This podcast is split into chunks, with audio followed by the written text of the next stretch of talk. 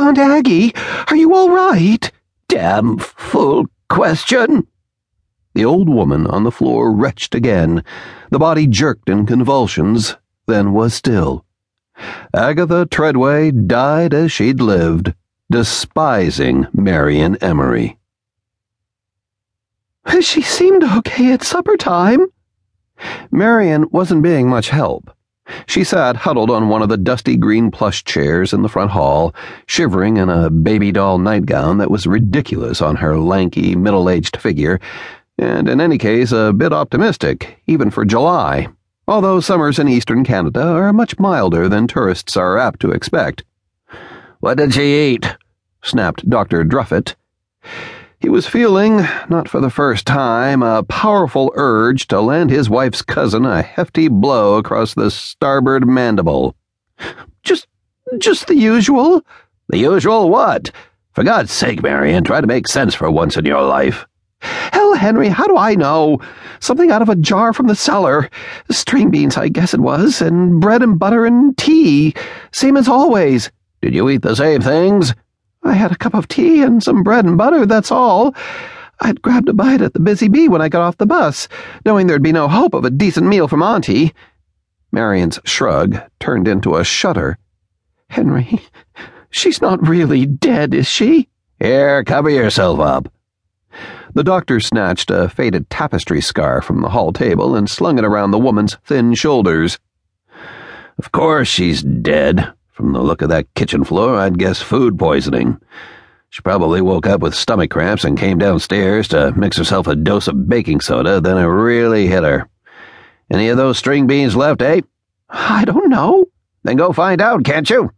God, Henry, don't make me go back there again. But Marion Emery was used to doing as she was told at the mansion. She dragged herself off the chair and slumped down the drafty, dark hallway looking every minute of her forty six years, Dr. Druffitt herding her along like a snappish old collie. As they passed through the swinging door into the kitchen, they heard a rapping at the back door. Now, who the hell is that? Sidling close to the wall in order to avoid what was on the floor, Marion went over and stamped on the outside light. Oh, hi, Janet. She betrayed herself as a foreigner by pronouncing the name to rhyme with Gannett. Janet Wadman herself, like a good New Brunswicker, used the gentler Janet. She looked as gentle as her name, though in fact she could be crisp enough if need arose. Her peach blossom cheeks were the sort to show dimples if there'd been anything to smile about, and her baby fine hair had turned to a soft, curly nimbus in the night air showing bronze brown glints under the naked overhead bulb. Janet was the younger sister of Bert Wadman, who ran the farm next door, the mansion's only neighbor out here on the hill. She was clutching a challis wrapper around her, a dainty rose printed thing designed for a pretty woman, which Bert's wife, Annabel, had given her a year and a half ago when Janet had gone away to an office job in St. John. She'd loved the robe then now its roses were a trifle too exuberant for her pallor, the pattern too sweet to go with the more mature set of her mouth. I couldn't sleep. The purple smudges under Janet's dark gray eyes suggested she hadn't been sleeping for some time now. And I heard the doctor's car drive in. Is she bad?